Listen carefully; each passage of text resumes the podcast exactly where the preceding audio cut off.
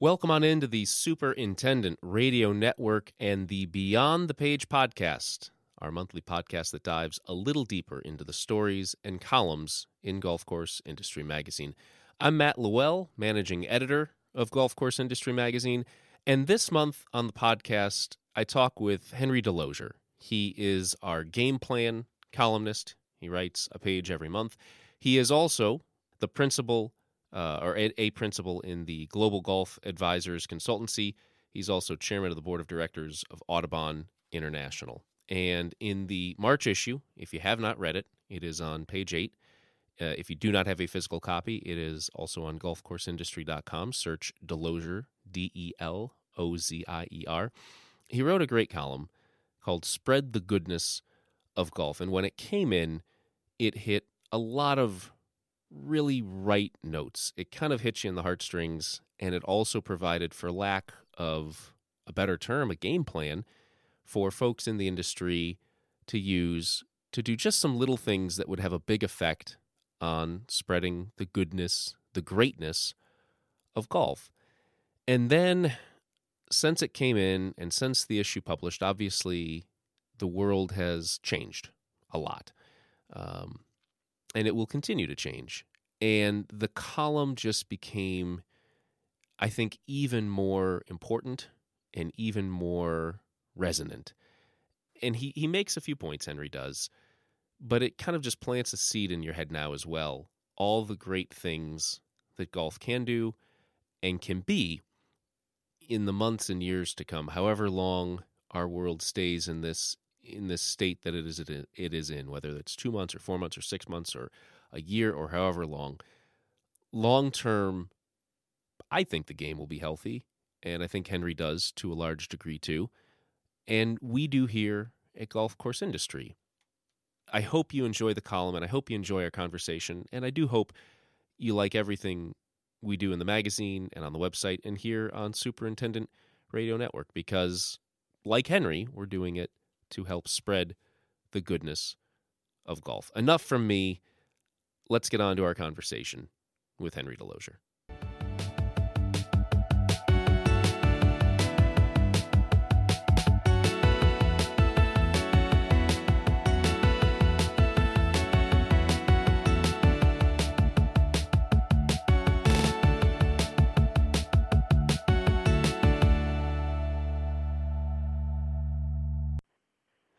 This month on Beyond the Page, making his Superintendent Radio Network debut, I think, or at least his Beyond the Page debut, Henry DeLozier. He writes our monthly game plan column in the magazine.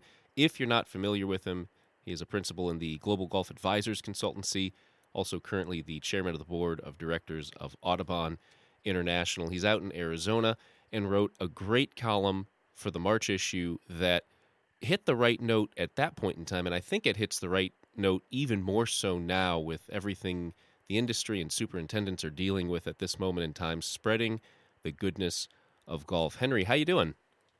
I'm doing great. Thank you very much for asking, Matt.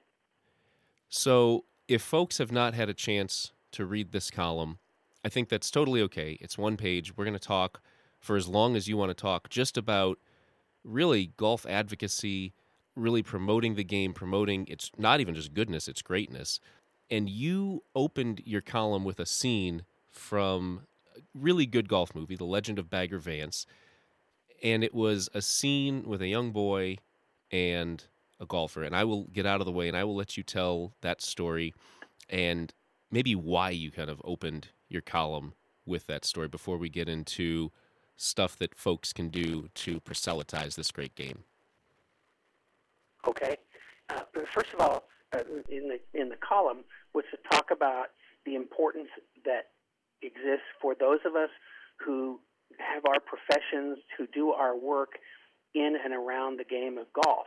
We we owe a great debt to the game of golf, and we have a responsibility to invite others to be a part of it. Uh, the scene that I described in Bagger Vance is a, a scene when, in a moment of frustration, the lead character played by Matt Damon, uh, Rannulph Junuh, is down in the dumps, has had a bad round, and his young caddy, uh, whose name in the the character name was Hardy Greaves, is played by Michael Moncrief, was asked, you know, the, Damon to Moncrief, you really love this game, don't you? And the little boy says, it's the greatest game there is. And the Rannulph Junuh character comes back and says, you really think so? And the little boy describes what he thinks about the game. It's fun. Um, it, it's hard. There, it's a demanding sport. Um, and there you stand out there in that green, green grass. And of course, as I was watching that scene, it brought me back to my own kind of humble beginnings. Um, I'm one of six children from a farm town in Oklahoma. I have wonderful parents, and they were unable financially to provide me any sort of a country club lifestyle. So um, my opportunity came when the local professional made me a bargain back in the day, which was you clean out the locker rooms and you get to play the golf course for nothing. And of course, I, as they say down in Oklahoma, jumped on that like a duck on a June bug and played golf as much as I possibly could. And that gave me great purpose in life. So when I saw this scene in Bagger Vance, of course, I reminisced to the point of that that kid is me. That that's what I experienced, and the love you feel for the game, the fact that you understand, even as a child, that this game is teaching me values. This game is demanding that I have a set of standards in my own life. Uh, whether it's the rules of golf or the rules of Henry, everyone has to have has to have some structure in which they function. And so uh, it caused me to really be touched by the movie. And as I was thinking about the theme I wanted to address in the in the game plan piece, I, I was wanting to talk about with people. Those of us in and around the game need to do a better job of telling people about what we think is important uh, in in golf. And to me, the first and most important uh, values are its existential values. You know, the the the fact that it puts you into this beautiful setting, it, it it challenges you to perform at levels that typically are higher in our expectations than our our capabilities, and I think that's part of the magic of the whole thing. Uh, the, it teaches us to aspire, and I think aspiration is an important benefit that comes from golf. It also teaches us to deal with adversity. Lord only knows, I'd like to have a dollar for every golf ball I saw uh, crossing over the boundary stakes or splashing into the hazard. Um, it teaches us that you can't lay down on the ground and pitch a fit. You've got to pull yourself together and step up to the challenge of, of, of overcoming that mistake that you maybe have made. Um, as I had the chance to be educated by golf on a on a golf scholarship at Oklahoma State University, it gave me the opportunity also then to start thinking about uh, the real life benefits that come from golf. And one of the uh, great one of the great takeaways for me uh, from golf has been in seeing how golf represents such a valuable environmental haven um, for for uh, flora and fauna. It creates open space within communities. Um, having worked for a decade in the residential development segment, uh, working for America's largest home building company, I had the opportunity to watch our engineers use golf courses to plan for their open space obligations, to create drainage ways so that all of the neighbors could be safe from flooding because the water could be directed into the golf course corridor. Um, I think that those attributes are important. Now, uh, you know, I'm proud of the program that Audubon International has introduced called Monarchs in the Rough, mm-hmm. uh, in which in which uh, golf course superintendents are encouraged to um, uh, find spots around their facilities for milkweed, which is a, a preferred uh, you know, food source for the monarchs, so that we keep these butterflies and the other components of our lives that in, inspire us or or bring pleasure to us, uh, creating habitat. So th- I think those things are an important opportunity. Most of the work that we do nowadays that involves golf course superintendents comes back to budgets, comes back to Uh, usage of chemicals and pesticides. It becomes in many ways, an administrative responsibility for so many golf course superintendents. And I don't think most golf course superintendents got in the business thinking, boy, this is great. One of these days, I'm going to get to do time cards. I'm going to get to do my monthly pesticide report. I'm going to get to sit at my desk and calculate all these other things. I think they got in the business because of the sheer love of being outdoors, being in that beautiful, as, as Hardy Greaves described it, green, green grass. And I think all of us in the business have to get connected back to what is it about this business that attracted me in the first place. So for me, uh, the encouragement in the in the column was that we take golf to heart, that we that we make golf something that we recognize was a really important part of our lives and can be for future, you know, for the future people who come to golf. I've been impressed with this young man by the name of Chris Hart, who founded Next Gen Golf up in Boston, and he he is attracting millennials to golf. Not that they weren't already attracted, not that they weren't already players, but he has created a destination for them through his next gen golf programs. And it was from Chris that I learned that so many of these millennials consider golf to be one of the most important factors that is a part of their looking forward lifestyle. And of course, the next gen team called out five factors that they think are important. I enumerated those in, in the column. And the point is, it is not just we baby boomers who draw such great values from golf. It is millennials as well. And I think all of us need to keep that in mind as we look to the future of golf. Right. And I'm a part of that generation. I'm an older millennial. I think, what did we, what did we start in 1982, 1981? So my generation is about 25 to 39. Some folks are relatively young in their careers, some are getting more steady and there are a lot of folks with some extra time if you know they don't have three or four kids running around the house uh, they might have a little bit expendable discretionary income normally and so yeah i mean people on the news they still say oh these millennials when they're talking about kids who are in college and that is whatever you want to call them now gen y or, or whatever but yeah uh, my generation the millennial generation coming to golf more and you do mention uh, next gen golf in your column. I didn't know what Chris was doing particularly with that organization. That sounds fantastic. Has done great work at Next Gen and uh, has has really been a, a, a, siren call for so many uh, young golfers looking for relationships with golf. And, uh, and and the organization is prospering and, and is now a property of PGA of America, and I expect that it will continue to prosper. Uh, I always think of Chris when I pick up publications that want to talk to me about how millennials aren't interested in golf, the millennial generation doesn't care about golf, and you know the fact of the matter is that's an erroneous uh, understanding. Um, there's plenty of data to support that. And by the way, with Chris's help, uh, several of the millennials in our firm actually executed a study of millennial golfers a couple of years ago the infographic on that study is available on our, on our firm's website, ggapartners.com. And anyone who wants to go there is welcome to download that study. But the fact of the matter is, there are plenty of millennials who are interested in golf. And, and oh, by the way, if for those people who want to tell you that millennials aren't interested in golf, someone should probably call Justin Thomas, Rory McIlroy, Rickie Fowler, and just give them the heads up that they're really not interested. Uh, because they seem to be pretty dedicated to me.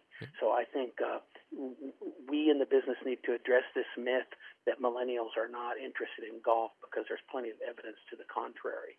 Pretty much every big name on the PGA Tour, other than maybe Tiger and Phil, who are uh, right. X and actually Phil's probably X. Yeah, Correct. he was born in the '70s. Yes. The fact of the matter is the the professional golf is a young man's game, and it is these young men and, and young women on the LPGA tour who are controlling that that category. And uh, so, uh, w- what all of us in golf need to do is refocus on the fact that golf is a wonderful game. It has tremendous attributes and residual benefits that are ageless and timeless and are not unique to any particular generation. Uh, I think we baby boomers came along at a time when television and Arnold Palmer and maybe Dwight Eisenhower all showed up at the same time on the same scene and made golf the, the happening thing. But fact of the matter is, there are plenty of um, highly attractive reasons for these millennials to be engaged with golf, and they are being so. Uh, the key, one of the key things that came out of the next gen GGA study was that millennials find golf attractive. They find many other things attractive as well. So where maybe for some of us golf was the only thing, for a lot of the millennials golf is an important thing, and it's one of a number of things, num- number of entertainments that they value. So um, that, that's an important lesson to take away. And there are so many other options now, too. Uh, for so long, it was you played golf, you went out, you played 18 holes. It took three, three and a half hours if you were really cooking. It took four or five if you were taking your sweet time. Now you can play nine a lot more easily. There are so many incredible short courses out there. I've had the chance in the last few months to see the Cradle at Pinehurst and seven sure. out at Desert Mountain, not far from where you are. Sure. Uh, and and those are just two to name uh, uh, from a field of many. There's just a lot more options to get into the game and to and to attract newer players. I feel like Henry. You bet. And you know, one of one of my uh, uh, another one of my attractions. We we certainly look at the cradle at you know at, at Pinehurst. You mentioned seven out at Desert Mountain, two incredible golf complexes. You know, world class in every way. And at the same time, there's the road course at, at Green Tree Country Club in Midland, Texas, a, little short course planned by uh, uh, uh, Tripp Davis. It's wonderful. It's it's a terrific addition to that country club, and it invites children, grandparents, uh, ladies who maybe are just beginning the game to all feel comfortable in a very easy to access manner. So uh, I believe that's a piece of the future that we're having a chance to glimpse. And I suggest to golf course superintendents, everyone wants to be alert for creating opportunities that enable new golfers to engage in the game in ways that can can let them find the magic of it for themselves.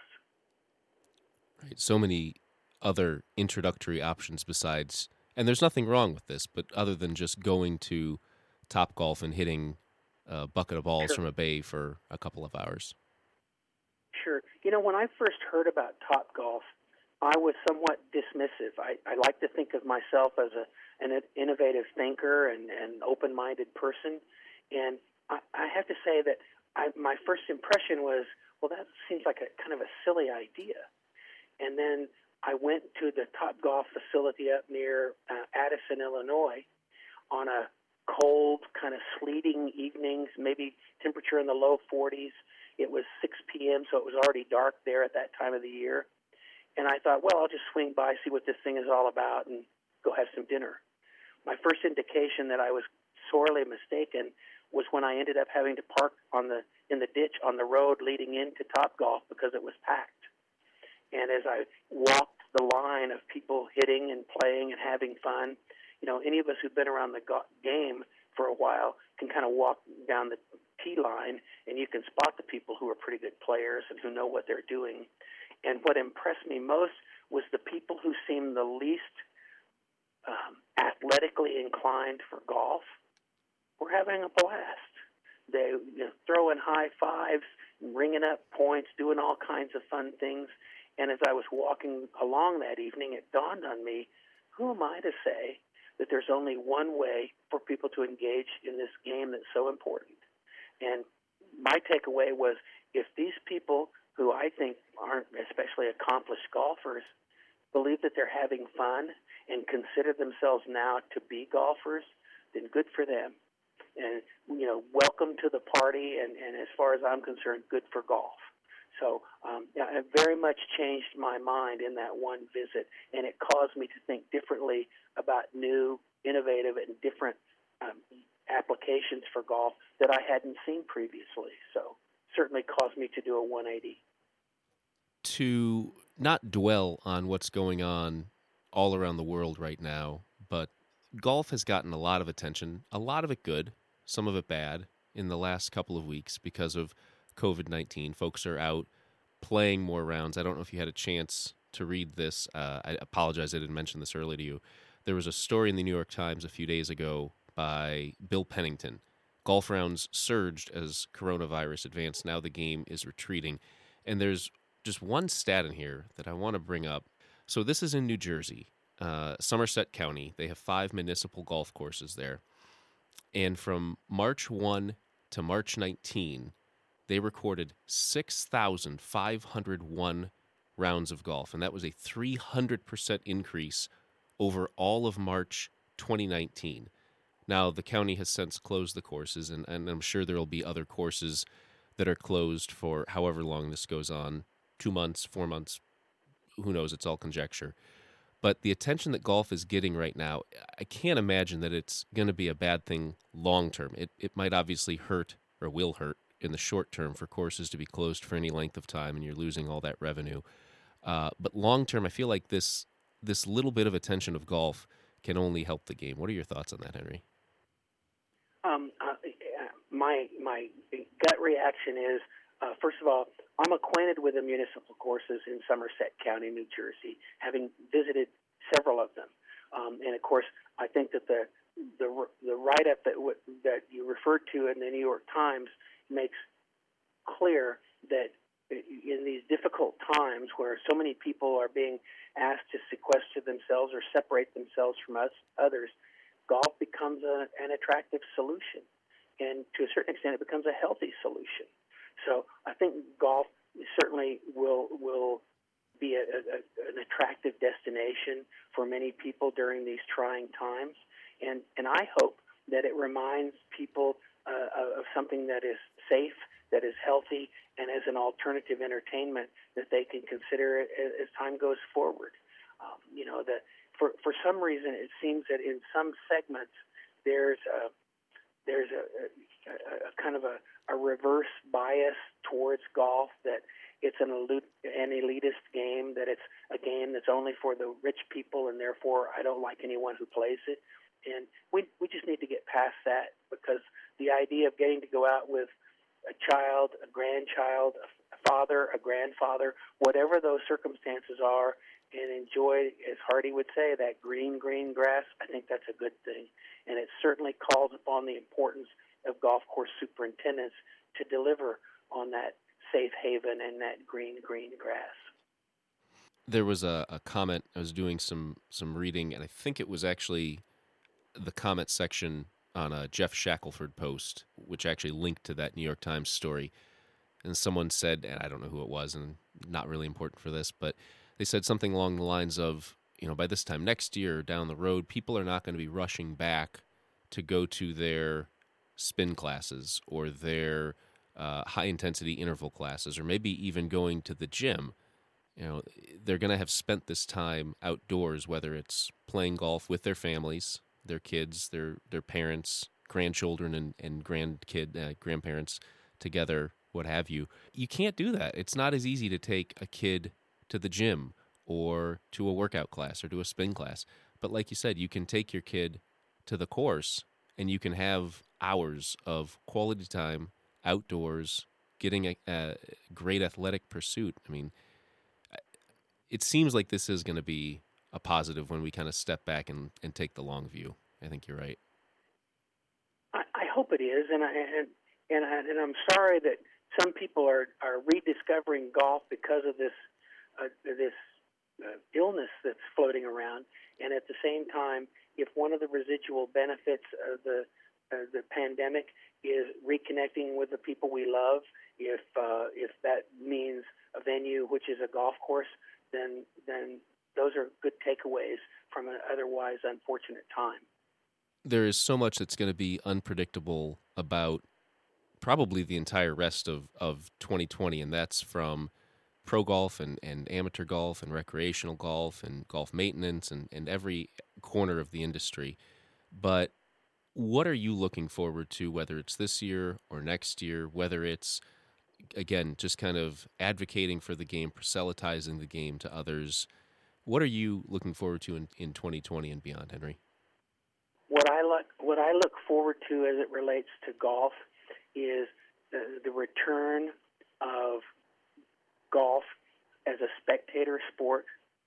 So we have the opportunity to watch these men and women on the professional tours demonstrating those incredible talents they have, faced with considerable adversities. Um, I, I, I look forward to that. I, I see that as a shared experience. Uh, that that's something that's important for all of us.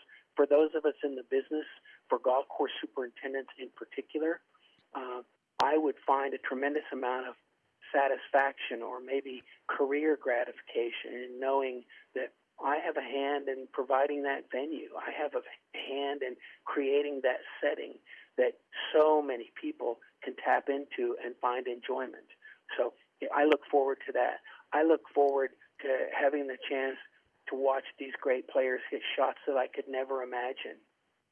Years ago, when I was just getting into the business, uh, I, I was at an event that was being hosted for old pros from times gone by, and there was a moment where the great Jimmy Demaret, it, it, near the end of Mr. Demaret's life, was was at a gathering, and this older gentleman, maybe similar in age to Mr. Demaret, kind of shouldered his way into the crowd and approached Mr. Demaret and said, "Jimmy, I watched you hit a brassy at Riviera on the I can't remember such and such hole. And what was fascinating was in that moment, those two men went back to Riviera. Mr. Demaret's eyes lit up.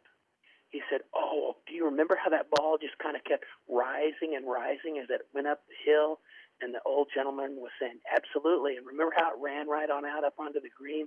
And those two guys were sharing this this kind of transcendental moment. And I went from watching and saying, who's this guy butting his way into this conversation with the great Jimmy Demaret? And Mr. Demaret responding so graciously and so and so meaningfully to to remembering that brassy that he had hit so many years ago. And so I think there are those moments that all of us can tap into, and I look forward to that especially. I look forward to meeting the next generation of great young players. You know, nowadays I I, I was a, an All America golfer at Oklahoma State University. I thought I was pretty hot stuff in my time, and I couldn't even I couldn't even caddy for most of these young players now that are coming out of the leading university programs. Uh, they're so talented, they're so capable, and and it inspires me just to watch them doing what they do. And I believe that's an effect that it has that the game has on lots of us.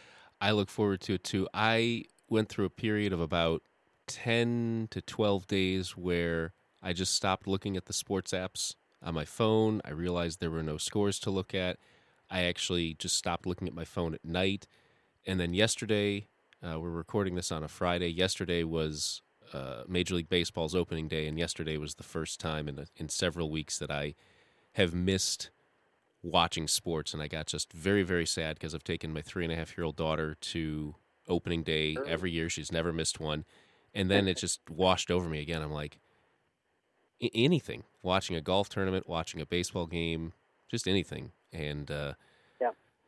It'll be it'll be great when it comes back, and it'll be a wonderful celebration when it comes back, and I'm sure I will not be the only one crying, probably pretty hard. Uh, at the first live sporting event I get to go to here whenever. I think we all have that that shared experience in knowing how important this is. Uh, in some ways, watching these golf tournaments is like watching a Greek tragedy. Mm-hmm. You're you're seeing people wrestling with with the universal truths that we all have to wrestle with: uh, difficulty, adversity, triumph, uh, disaster, whatever it may be, and and that's played out for us on a regular basis. And the stage is a great golf course, that green, green grass.